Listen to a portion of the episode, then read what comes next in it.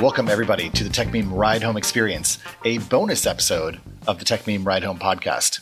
I'm your host, Chris Messina, product lead at Republic, and my host is the regular voice of the daily Techmeme Ride Home podcast, Brian McCullough. Hello, hello, everybody. And today, our guest is someone very special, uh, Chris Dixon, who leads crypto investing at Andreessen Horowitz, someone I've known for a long time.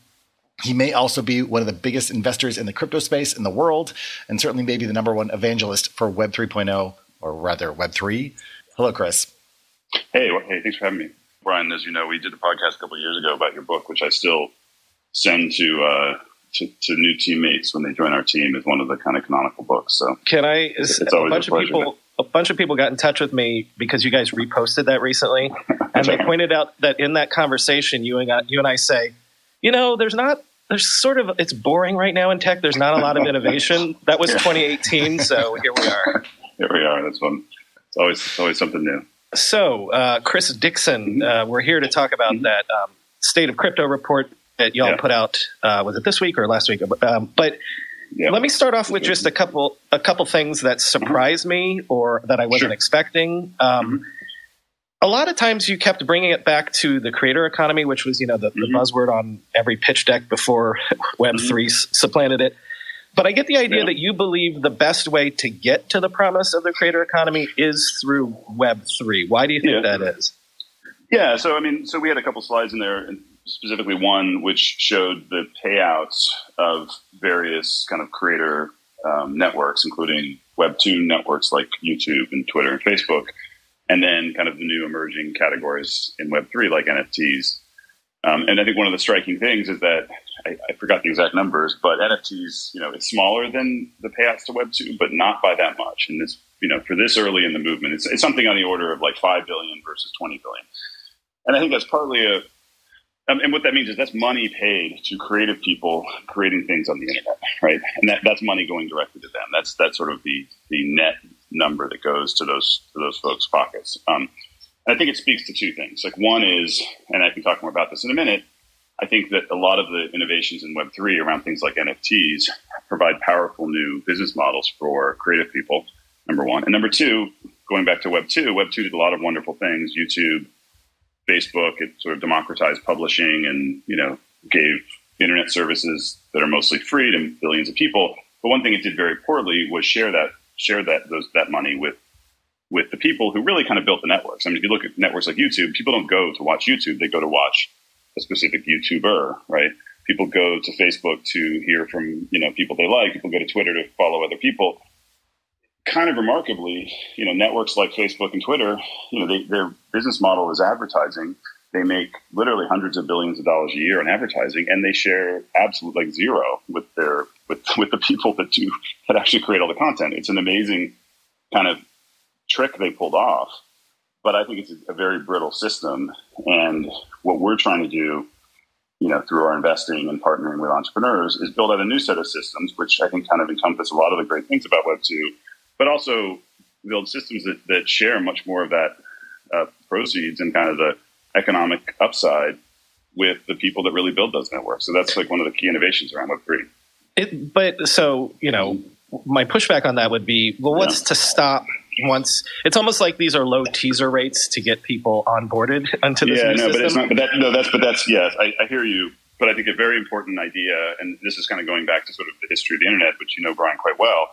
In the first year of the internet, which I kind of think is 1990 to 2005 ish, kind of the governing protocols were governing systems were protocols, right? It was HTTP, which is the protocol for the web, SMTP, the protocol for email, right? And so you built, as Larry and Sergey building a search engine, you were building on top of the web, right? You weren't sharing money with the web. There was no company doing that, right? Um, and and and that was very important because there was a there is a network effect in email, and there's a network effect in in the web, but that network effect was owned by the community. There was no one company. You could leave. Very important feature of Web one, right? Is I could go and like host my email with an email hosting provider, or host my website with you know a website provider like Rackspace or something, and because the network effect, effect did not accrue to Rackspace, it accrued to the protocol, I could switch. I could switch from if Rackspace raised the rates too much, I could leave and go to another web hosting provider and take my network with me. Right? In the case of the web, all the inbound links and other kinds of things I'd accrued. In the case of email, all of like my email, like newsletter lists and everything else, I could take that with me, right?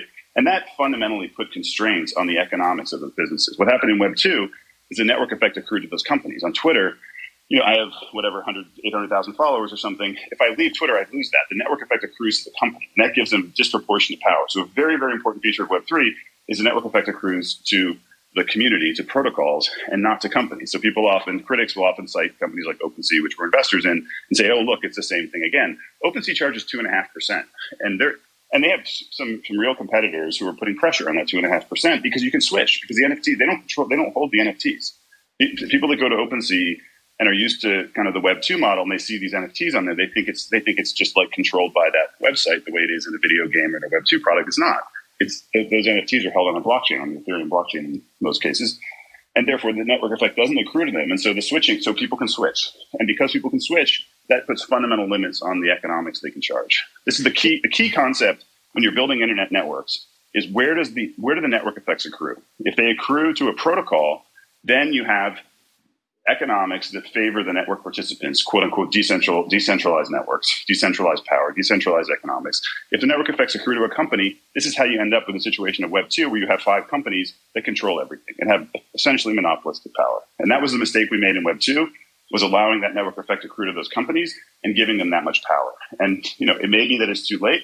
Some people, a lot of kind of cynics, and there are a lot of sort of cynics out there around, around Web 3 um, would say that it's too late. I would argue it's not too late. We're still early in the in the kind of development of the internet, and it's a it's a fight worth having. It's worth it's worth going back and trying to build better systems that more that that share the economics and the control of the networks in, in a in a much broader way. So, okay, Chris, this is exactly the point that I really wanted to talk yeah. to you about. Sure. Um, given you know my background and my experience you know, uh, 15 uh-huh. years ago this year, I started working on something called uh, the DiSo project, which was uh, mm-hmm. the distributed social networking uh, effort mm-hmm. to try to decentralize the social web. And mm-hmm. as I've hear, heard you talk about these protocols, mm-hmm. you know, there's a mm-hmm. lot of the concepts that we were working on back then that have kind of come back into the fore. And so what I'm yep. wondering about you know, when you talk about the the early days of the web and what uh-huh. you know Larry and Sergey were able to do with Google, they were yeah. building on a foundation that was funded mm-hmm. by taxpayers, that was built mm-hmm. by you know the military and academics, and that was sort of part of an open marketplace, or I shouldn't say marketplace, an open resource that anybody could build upon. So my question to you is really about mm-hmm. incentives and aligning incentives sure. for the adoption of interoperable protocols mm-hmm. that create a mm-hmm. new type of maybe distributed or decentralized competition mm-hmm. um, environment. Why do you think it'll work this time when it didn't work last time? You're saying it didn't work last time, is in like the 2003 to 9 I'm saying like Web 2. Like essentially, yeah, look, number was, of. By the way, Chris, I mean, I remember yeah. a meeting you there. I was there. I was, yeah. So I was just, you know, I was working on that stuff and I was I always on the side of like RSS and the open stuff. And so I remember. And I'll Th- that's why I want to have this conversation. It's no, like, no, no, how, did, how do we go way, sideways? Saying, like, in the sense of like, I, you know, just, just for the record, I've been just you know as, as you have um, working on this and blogging about it and everything else for 15 plus years as yeah. well even before blockchains and everything else and it's always been a, an issue i'm passionate about specifically with respect to web 2 i think you know like rss is a big is a big interesting question right rss to me right. was kind of the foundational protocol that was most likely to challenge things like facebook and twitter right um, and so like I, I, think a really really important question um, to ask is why did rss essentially lose i mean it still exists but it's not you know used by yeah. three billion people the way that people like you and I wished it was 15 years ago. Why did that happen? I would argue it happened around. If you go back and I've looked at the data, it's around 2008. Right? You know, you had a couple things happen. You had the Facebooks of the world kind of you know hit hundreds of millions of users. You had the iPhone come out, you know, which has sort of accelerated everything, and then you know mobile apps and all of that kind of stuff. Um, you go back to 2008, and you, you remember the experience. To set up an RSS feed, you had to have a domain name first of all, right? And you look at domain name. I have a domain name. I'm sure you both do. Yep. I've had mine yep. forever, right?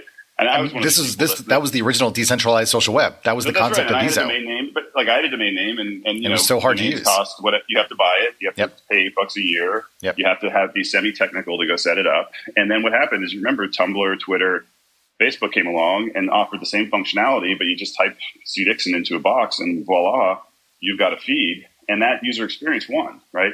And so then the question is why why couldn't RSS offer a similar user experience? And like one one thing you hear commonly is, oh, just open protocols, you know, it's harder. But that's mm-hmm. that's that's not really the case. Like you, the way open protocols work is you you have a kind of a partnership between private and public. Like SMTP is still a very popular protocol.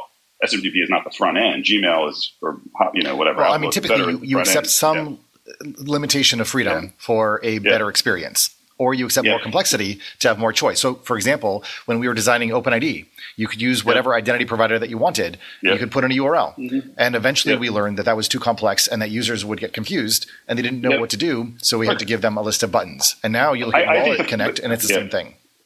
I think the fundamental missing thing in 2008 from the side of the open, the open side was missing. They were fighting with one arm tied behind their back. And specifically, mm-hmm. I think the missing piece was there was no way to store state data in a in a community owned way. Mm-hmm. Um, it would have been very nice architecturally if you're building one of those systems to be able to offer feature parity. How, how would you have offered feature parity if, if, you're an RSS reader with Twitter? You would need to somewhere to store that I'm C Dixon without asking somebody to go set up a domain and pay eight dollars a year, which is not a consumer experience, right?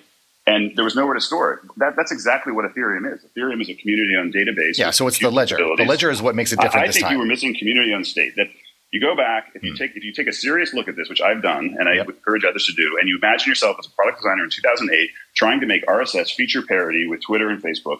The thing you are missing is shared community on state. I, I, will defend that.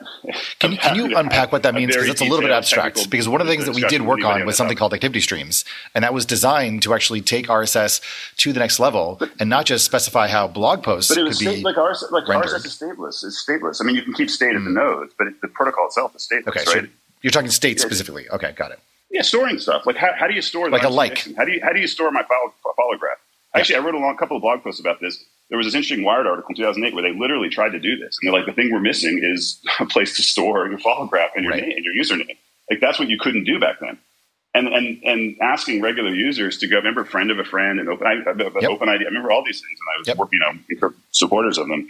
Um, but all of those things they could never, I believe, never get to feature parity. And so I believe like what Ethereum is, for example, a blockchain like Ethereum, one of the very important things about it is it's a it's a way for you to share to, to store state in a way that can be owned by a user database. or owned by a community. Yeah, that's right. literally what it is. I mean, yep. for, for some reason, it's become like politicized and you know all these heated debates.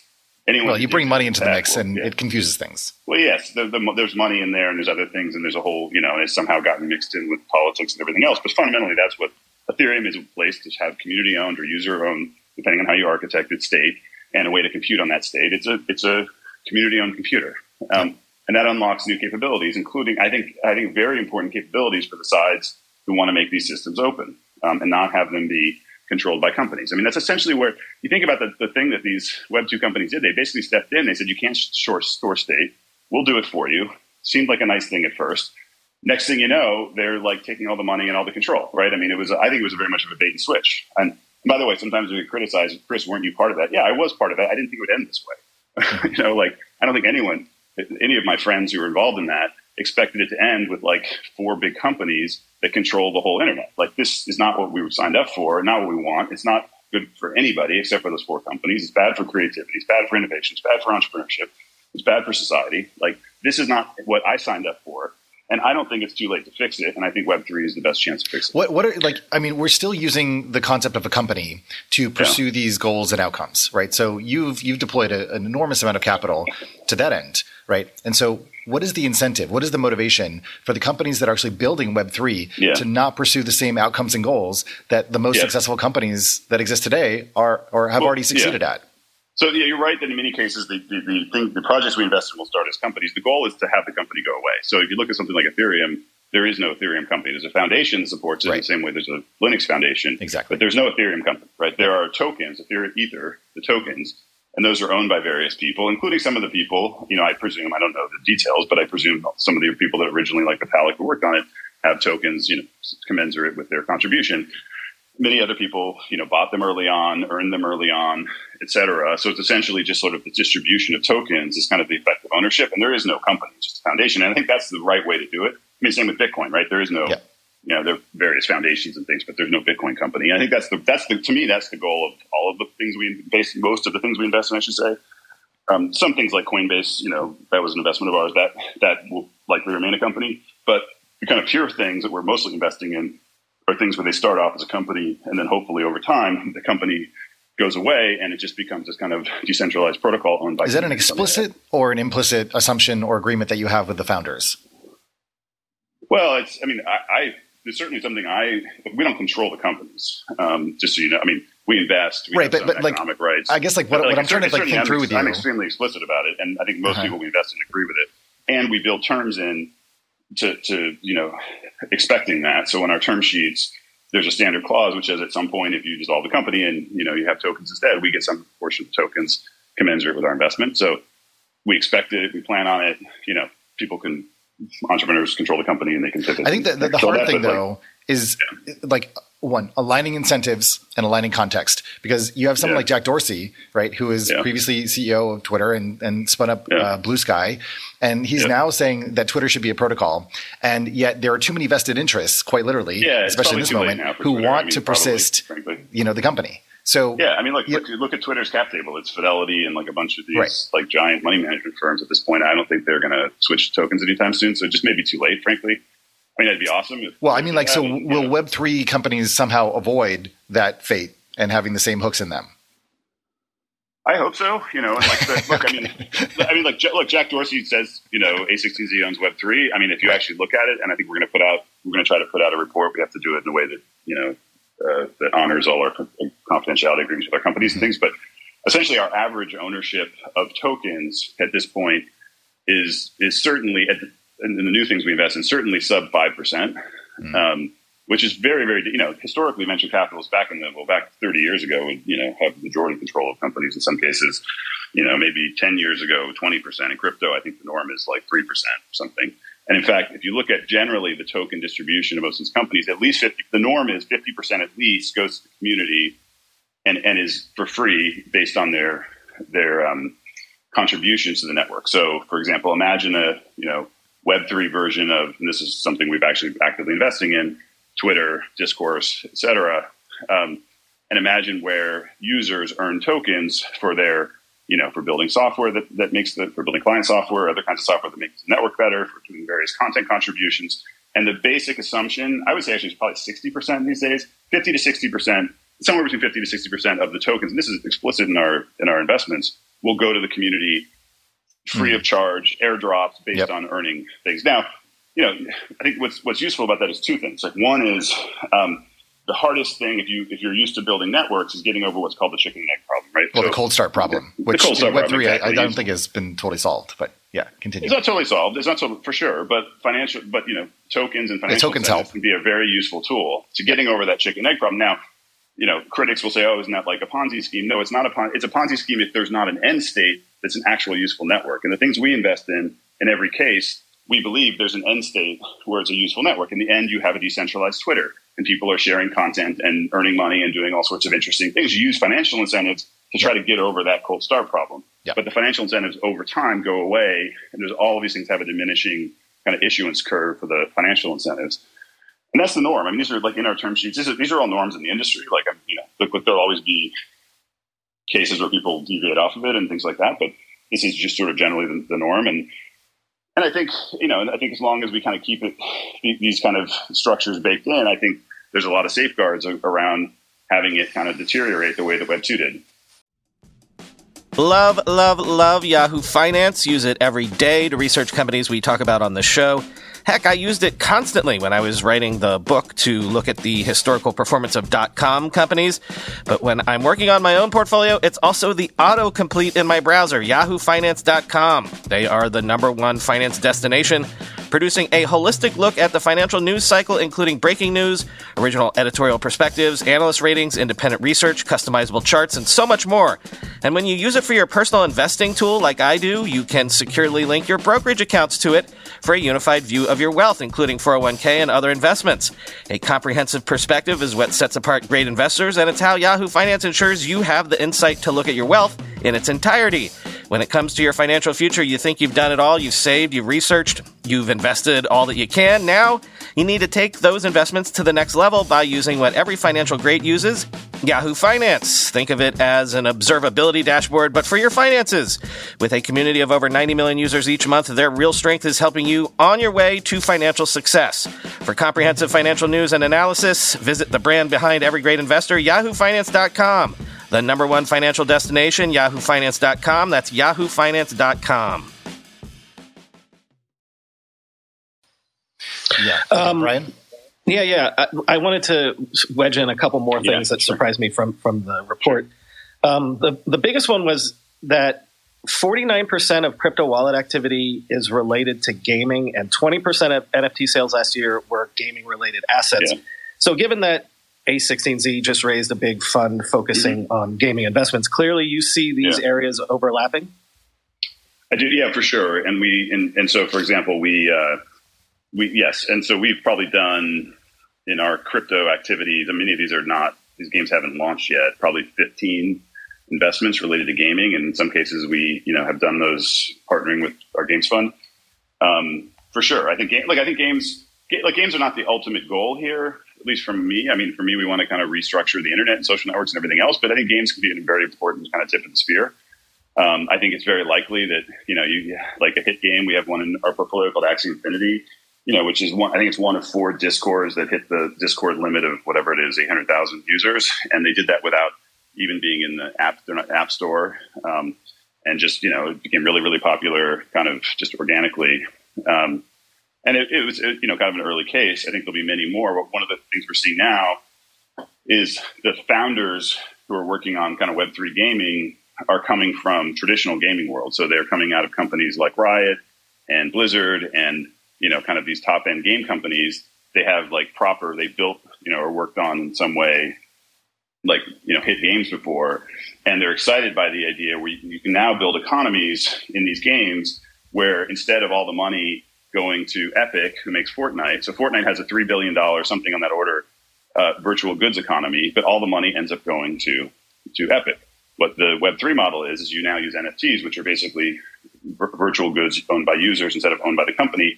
You create new kinds of economies. The, the, the kind of sponsoring entity, Axie Infinity, et cetera, takes a tax rate. I think Axie's tax rate is 5%, but they don't take 100%. And there's this very cool kind of peer to peer economy that can develop. So you, I don't know if you're familiar with games like EVE Online. There's, there's a long tradition of, of kind of virtual worlds where there's economies but outside of a few exceptions like Counter Strike, generally the, the kind of goods are locked in the system and people can build up things, but they ultimately can't kind of take the, take their goods out with them. Um, and so the difference here is you, you, would sort of remove that constraint and let people actually kind of make real money. Um, now, it's got to be a very delicate balance to not make it just kind of a mercenary community that's only trying to make money. You need to make sure it's a fun game too, um, and you balance those two things. You know, Roblox is actually an example where it's not an NFT based thing, but they do a pretty good job of that. So anyone can create a Roblox kind of mini game and um, earn money from it. And so that, that's kind of a neat model. Um, before before we let you go, I, yeah. I, have to I have to ask you about you know sure. some of the current turmoil in, in crypto spaces. Yeah. Um, it, it's sort of um, axiomatic that in in the past when there have been crypto winters, um, yeah. that's when a lot of the development energy for the next big thing was was beginning to happen mm-hmm. during mm-hmm. those winters. I'm curious if you're seeing now I've seen people anecdotally say that developer activity in crypto has never been higher. What are you seeing in terms yeah. of projects starting and people interested in the space? We have a slide in the deck that shows the, the data that we collected from GitHub, which shows it going up higher. I will tell you this, which is I have a bunch of friends in Silicon Valley, sort of tech people who are professional investors who have no interest in Web3. They're just sort of generalist tech people. And I'll tell you also anecdotally from our firm, you know, we have a we have a lot of big venture practices that don't do crypto. I think I would say it's more than fifty percent of all tech early stage tech startups today throughout the industry are doing Web three, and I hear this again and again from investors. So, and so that, what that means is not just developers, but like really really strong product people. I mean, we just funded in the last six months. I would say some of the best teams out of some of the best Web two companies. They're coming out in droves. Look, I mean, do you want to? You're like a smart AI person. You're a smart product manager. Do you know what you know? What do you actually do at Google today? Like, there's probably like hundred people doing actual R and D, and as far as I can tell, none of that's shipped. I mean, what's Google hasn't shipped a single novel project in over a decade. and the rest of the people you're working on like you know whatever like some blue blue bar on the corner of some advertising dashboard and it's just not fun we hear it again and again they come out and they're like these these these really smart engineers product managers like this is boring i'm like you know i'm doing i'm fixing some little piece of the death, death star over here i want to go join like this this exciting new you know kind of swashbuckling movement and so there's just a massive drove of people coming out and you know we're our job is to kind of partner with them and, and fund them um, and yeah, no, for sure. It's um, the the kind of the number of it's just night and day. The kind of level of entrepreneurs, product managers, engineers, technologists today versus any other time in crypto. I've been in crypto for ten years, so um, you know this stuff's going to take some time. Products need to be built um, and, and launched and marketed. Um, but but I'm very excited, and I, and I think a lot of that. You know, we tried in that report to be balanced. That data was very carefully scrubbed. Um, you know, we have a data science team, but I think there's a lot of really positive signs. You know, like it's not there yet. There's a lot of work to do, but you know, I'm I'm very excited. I think one, one of the things that we're, you know, Brian and I being both, you know, historians and also participants in some of the history, um, yeah. is again to try to think towards the future about what do we miss? What do we get wrong? What what was not included yeah. in the way that we approach things? You know, back in you know sort of the early days of Web two, um, that we want to try to yeah. you know you know fix or address or adjust fix, now. Yeah. One of the big things that I guess I want to ask you about, you've mm-hmm. got all these all these amazing talented people coming into mm-hmm. Web three projects and startups, and I see it too. You know, a lot of my friends mm-hmm. are, are, working in the space, mm-hmm. Mm-hmm. but it, it seems like we're still going to be possibly repeating a lot of the negative um, I don't know patterns that have led mm-hmm. us, you know, in some ways to where we are now. And in some ways, I guess my question is about uh, participation, governance, yeah. and we have this pattern of DAOs, but I, I don't. Yeah. I haven't seen as many of them actually kind of working functionally at scale over a long period of time. So we're trying to do many, many yeah. things at the same time, which creates a complex nest of stuff. Um, and I guess what I'm wondering is like, what does the startup environment look like in? I know this is going to be very hard to uh, you know think about, but in 10 to 15 years, uh, if yeah. we're only changing technology, if the only change is the ledger, without also changing governance and participation and how we think about, you know, the way in which we were quite yeah. exclusive in designing a lot of the Web two platforms. Yeah, I think it's a great question. So, like, governance is a very important question. And and by the way, like I talked more about economics so far, but I mean, one of the key ideas with these kind of Web three networks is that they're both, you know, you change, you sort of decentralize both the economics and also the governance. Yeah. I think the most sophisticated DAOs right now are probably um, things like DeFi, sorry, um, in DeFi, like MakerDAO. Yeah. For those who don't know it, like that's a very interesting. I mean, you know, you can, there's sort of two sides to MakerDAO. There's the financial, it's a stable coin and financial sort of thing. Um, but then there's the other side, which is sort of the governance of it. And it's truly kind of, I think it's truly decentralized. It's got this very interesting governance model. I think it's worked, you know, it's worked pretty well. Um, Uniswap, Compound, Aave also are some pretty interesting DAOs. I mean, sort of, I think DeFi kind of pioneered a lot of this stuff. I think there's a lot. You're right. There's a lot of people experimenting. Um, there's a lot of missing tooling. There's there's missing concepts. You know that there's sort of two ways. This is the whole. It's just I agree with you. This generally kind of the DAO space is early. I, I think most people in tech probably only really started thinking about DAOs in the last 12 months. Um, it was sort of this really kind of niche, you know, kind of crypto thing before that. So it's still early. I think. Look, I mean, you can look at that two ways. It can be it's early. You know, there's a lot to do uh, you know, they don't have product market fit yet. That's sort of the, the, negative way to look at it. The positive way to look at it is come join us. This is an amazing time to help build these things, to help shape it. And look, you're right. Like this stuff can go off the rails too. I think one thing I would love to see, like right now, it's sort of this, we have these critics, but they're really outside of the crypto community. And, and frankly, like it's just, they just don't know basic stuff. Like the sort of these, yeah. kind of loud Web three. I mean, that just is frustrating to me because they don't even do kind of basic research, and so it's funny to see a lot of the same conversations kind of happening over again that happened yeah, ten years ago. Yeah. So I would love better critics. I would love some of those folks. Maybe, maybe it's not them. Maybe it's a new a new set of people. But I would love to have people in the space who are kind of more critical, more product focused. Sounds like the kind of questions you're asking are great questions. You know, um, make how do we make sure that DAOs don't fall down some kind of trap the way that the Web two companies did? How do we make sure it doesn't turn into some chaotic, awful thing? You know, how do we think through like what does decentralized content moderation look like? What does decentralized governance look like? These are great questions, and it would be great to have more people coming in and discussing it as instead of just sort of you know writing off the whole thing, right? So are you are you like, investing in yeah. companies that are working on those problems? Because clearly, both content moderation, you know, yes, pro social engagement. Sure. We just we've done important. a whole bunch. A bunch mm-hmm. of it isn't announced yet. But we've done a bunch of um, should be soon. So it's not my place to announce it, but uh, but sure. a bunch of sort of social stuff. Where yeah, for sure. And there's been a lot of really interesting kind of deep thinking around content moderation and what that looks like in a way that you know, like I mean, nobody, you know, everyone wants a system where I, I think you know where there's where there's you know rules that keep people safe and follow mm-hmm. laws and all the other kind of things you, you want to do in a good system, but also do it in a transparent way, right? I don't think the current way. I, my biggest issue with the current way it's done is it's opaque.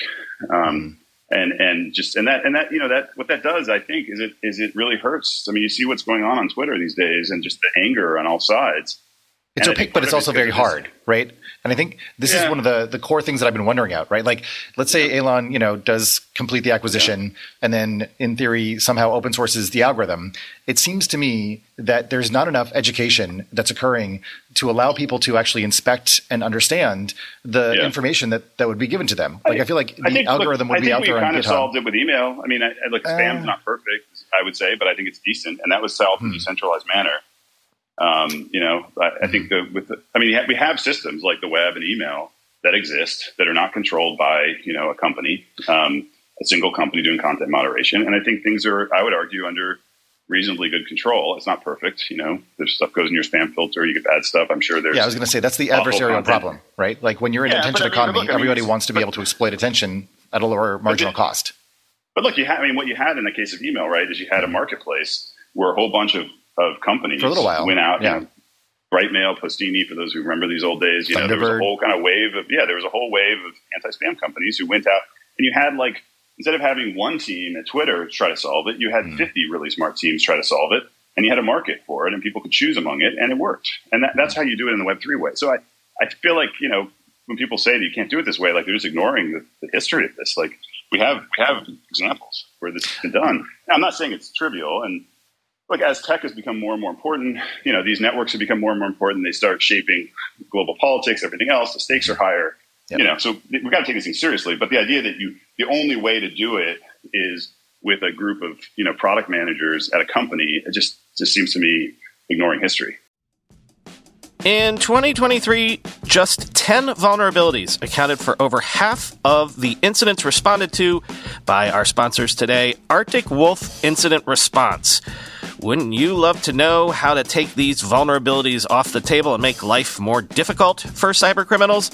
That's just one of the essential insights you'll find inside the Arctic Wolf Labs 2024 Threats Report authored by their elite team of security researchers, data scientists, and security development engineers, and backed by the data gained from trillions of weekly observations within thousands of unique environments. This report offers expert analysis into attack types, root causes, top vulnerabilities, TTPs, and more. Discover the attack vectors behind nearly half of all successful cybercrimes, why ransom demands climbed 20% from 2023, and find out why 2024 will be an especially volatile year for cybersecurity. Learn more and get your copy now at arcticwolf.com forward slash tech meme. That's arcticwolf.com forward slash tech meme. How do you make a password that's strong enough so no one will guess it and it's impossible for you to forget? And do it for 100 different sites? And make it so everyone in your company can do the same without ever needing to reset them? Sounds impossible unless you have 1Password. More than any other product I've ever told you about, I can vouch 1000% for 1Password. I can't live without it.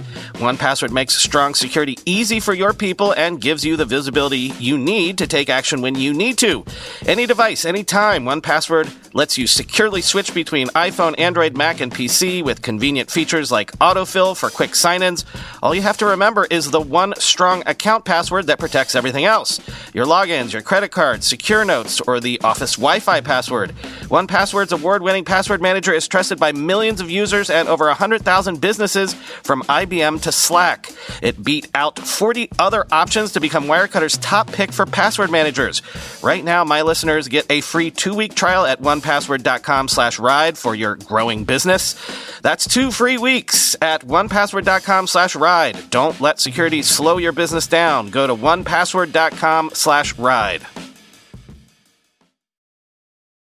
Okay, so we're we're at time for you, and I want to make sure that if you yeah. would like to leave, you can. If you want to stick around, we'd love to have you. I do have I one more quick question minutes. for you. Yeah, sure, let's do it.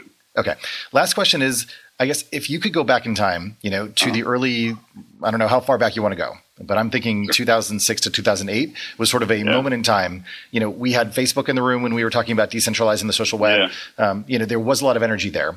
If you could go back and wave a wand, what would you change and do differently? Yeah, I think that. Um, mean, look, there were two. I, I, mentioned one challenge, which is I think there were architectural limits to what the open side could do. I think there were also incentive limits. Like, there's been no. You mentioned how protocols, you know, academia and government funded the early internet protocols, which is amazing, and I, you know, I mean, it's it's an awesome thing that that happened.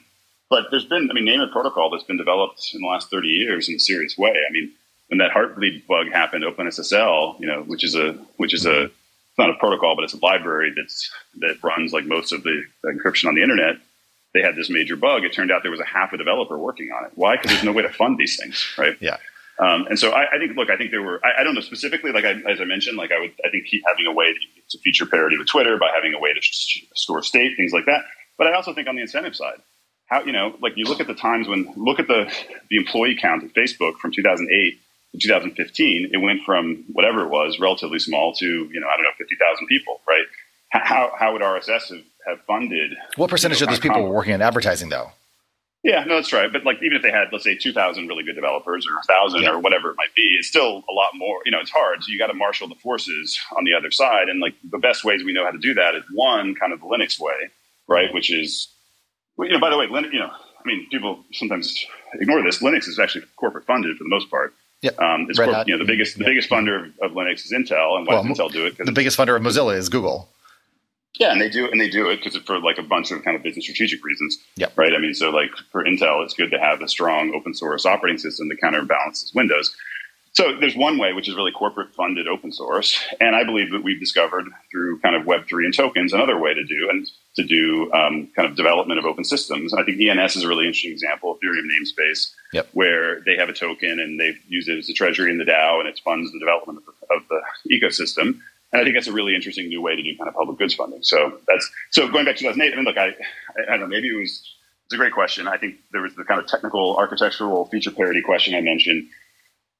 Um, and I think the other thing is the incentive thing. I don't know. Maybe like maybe it was just a fait accompli. We were kind of screwed back then, and I mean, the, we had yeah, the dark the, the White Walkers were coming, and we couldn't do anything about it. But now, like maybe, maybe we can. And I'm not ready to give up. I think we should keep trying. I don't know. I, I think we should. You know, this, it seems like a. I don't. I don't think it's, it's, a question of whether we should keep yeah. trying or not. I think a question is, do we invest in the right things, and are we actually sort of solving for the right set of problems given what we've learned. And yeah, look, like, look, I, like, like, I'm, like, I'm a fan, by the way, of like things like Mastodon. For some reason, I was going to say, yeah, Mastodon is a, is a great example. But, but, look, but yeah, but it's how many users? It's not. It hasn't broken out. Why? I think it's because they have no global namespace. I'm not C Dixon. I have to give some weird name. I'm like C Dixon on some social server it's this very 1990s architecture. It's not. I mean, we solved this problem actually in 2009. I mean, the email address, granted, it's PII now, but that was the the best. It was a username at a domain, and actually, that is what Mastodon does. It's a global yeah, namespace. I mean, well, uh, you know, so I think the the key when I used it, I, I, have an account. I'm C Dixon at some social server, whatever it is, right. at some right. some URL, some person. That's at least my. I won't mention names, but I mean there have been a lot of attempts well, to solve I mean, the identity you problem. the question of like, why is Mastodon at whatever single digit million users it's at, and why is oh, Facebook? You can say the same thing about Truth Social or Gettr. Yeah, but I think I think there's one question is on the product side. How do you get it to feature yeah. parity? How do you make it a product that feels like a Facebook product? Hmm. I mean, I, that would be step one for me. And I think there's a lot of sort of technical um, architectural things missing, including a clean way to do shared state. Um, mm-hmm. But uh, yeah. I do think that like the shared state piece, the the blockchain piece, those are definitely enablers that will lead to new types of, of interaction. One thing that I'm, I'm wondering about is like again interoperability when it comes to the companies that you're investing in, how important is interoperability? Because you mentioned ENS, but there's mm-hmm. also uh, a number of the uh, Lens protocol just launched yep. the other day, right? So there are several different identity yep. providers that are coming out that are ostensibly using, you know, Ethereum or whatever namespace they're using to create the new kind of like, you know, this is my login, this is my identity yeah. on the web. But now there's going to be dozens of them, and they're not going to be interoperable, and so we're going to well, end up having this I, plurality yeah. of solutions once again. Well, well, but I, yeah, I mean, like I haven't, so I haven't looked dug into the details of Lens, but the if you build, for example, if you build something with using smart contracts on Ethereum, it's it's interoperable by default, right? I mean, every smart contract on Ethereum is open source and callable by any person. Yeah. Yeah. And there's no sort of owner. It's just yeah. it's literally a community resource, right? Yeah. And that, and that's certainly the way that we we view the world, and we want every you know we we certainly encourage that. Um, so I haven't dug into this lens, the social kind of stuff that we have invested in. Um, all of them embrace interoperability, and look, it's not in Web three. The mentality is not like I'm doing it. In Web two, the mentality is I'll do interoperability begrudgingly because people demand it, but ultimately I don't want to do it. And that's why, by the way, remember the whole kind of mashup movement, 2008 ish, yep, yep, and totally. all the and Creative Commons and, and all, all that stuff. stuff. It yep. basically all went away Mm. Uh, all these people put restrictions on their API because it wasn't in their business interest. And Web3 is opposite, which is you want more people to use. You want this, we call it composability. You want people to build on hmm. top of you. And you don't need to like have these things where you build these, these gated communities because you want more and more people. Like look at Ethereum. They, they love it when people build layer two and side chains and other kinds of things on top of it. It just makes the whole thing more popular. It makes more people, it, it increases on the business model side, it increases demand for the token. Um, and so there's an incentive to interoperate as well in Web3, and that's very important. It kind of flips the incentives around. Yeah. I'm okay. That. Brian? Yeah, absolutely. Last one, Chris. Um, yeah, sure. you, you, Sorry. you alluded to this. Oh, oh, Chris Dixon, I should specify. Um, sure, no, no. Uh, you alluded to this a little bit earlier, um, talking about you know sort of the anger and the haterade going on yeah. against uh, Web three and crypto. Yeah and you know we were there in web 2 yeah. that wasn't there. In, in, fact quite the opposite. It, the, the, broader world seemed to think the internet fad had ended and so people yeah. could create without that headwind. Would, when you're especially you know we talked about gaming. There seems to be this yeah. gamer backlash to it. So when you're dealing when you're talking with developers and you're you're dealing with you know projects what do you how do you think of that and how do you tell the developers to think of this headwind where the potentially the users that you're trying to convert have this animus to what you're doing, yeah. you know, from from the go. Yeah. Well, I think there's, I think there's a, there's a great question. I think a couple layers to it. I think one, the tech is just in focus. So back in the 2000s, right, everything was dismissed as all the Web two stuff was dismissed as kind of a, a sideshow, right? Um, you know, the New York Times would put the word tweet in quotes until like 2013, and it was like this thing where nerds went to have lunch, right? And we all remember it, and at some point that flipped, and people realized, you know, I think it had to do with politics and a bunch of other things. People realized how important these things are. And so just, I think all of tech now is under the microscope and it's just people now don't dismiss anything as a joke anymore because they know that it, that's not a very, you know, just, it, it's, it's not smart to underestimate how important these, these kind of internet technologies can be. Right. So I just think the giant, the overall climate has shifted. I think you have this kind of level of scrutiny now in a lot of areas of tech, including Web3. I look, I think it's also like a lot, a lot of people that are critics right now, they were Web 2 darlings. And it's not fun to not be the you know the cool person anymore. And so they, you know, I just think there's a set of incentives. We have incumbents now in a way that we didn't back then. You know, who have vested interests. Um, and I, you know, I think they're going to end up doing a whole bunch of things, including funding various stuff, et cetera. Um, and so that that's a big kind of difference from then. Sorry, what was the second part of your question? Just when you're uh, talking to people on these projects, what is yeah. your advice to them for facing oh, yeah, this yeah, headwind. Yeah, sorry, yeah. And you mentioned the games thing. Like, look, my impression on the games thing, like I've talked to a lot of gaming execs, including at big game companies. They're all charging for it with their blockchain stuff. Their data, their focus groups say that like almost no normal people actually, you know, dislike Web three. It's coming from like a very vocal, like two percent of the community and a few like you know blogs and things. I don't think it's serious. I think it'll go away. The games, the games world also like hated, uh, you know, hated mobile gaming, hated hated uh, free to play. Um, I, you know, and I, I, think once we have a few hit games and they see how cool it can be and they see see the games are great, um, that will change very quickly. So I, I, don't. I don't take that, you know, that kind of just, and I, and I read some of those criticisms, and they're just they're just literally talking about something else, like it's just complete straw man argument. So it's really hard for me to take that seriously. I think it's just, you know, but like I think it's we also live in a very politically charged time. I think in some people's minds, Web3 crypto has taken on a kind of political valence of, you know, libertarianism or something, which I think might be somewhat true of kind of early Bitcoin users. I think it's very not true of modern Web3, which I think of as politically agnostic and could be, you know, in many ways actually a very kind of communitarian um, bent to the technology. So I think for some reason there's that kind of tinge to the discussions. I think that will go away as people, again, as we build popular products and people see kind of the true nature of the tech and the fact that you know it can have all these kind of democratizing um, effects on the internet. So I, I, think it's all just sort of a matter of kind of um, just stuff that will go away over time and and you know, and I think most of the founders I work with think that too. Well, you know, uh, a very famous investor once wrote that the next big thing is often dismissed as a toy or, or a joke or yeah. something. I can't, I can't, remember what you yeah, said. So toy, um, yeah. maybe you trained all of us to not be so dismissive of the new. You know, um, yeah. Okay. I mean, I think yeah. Yeah, listen, Chris, thank you so much yeah, for your time. Um, anyone listening to this on the podcast, the link to the report from A16Z is in the show notes. Um, good to talk to you again, Chris. All right. Thanks, Brian. Thanks, Chris. Appreciate thanks, Chris. Questions. Good questions. Really Okay. So uh, thank you, Chris Dixon. Thank you, Chris Messina, for a great interview with yeah. Chris Dixon. Thank you, everybody. This will be on the Techmeme Ride Home podcast feed tomorrow afternoon. Uh, I love everybody.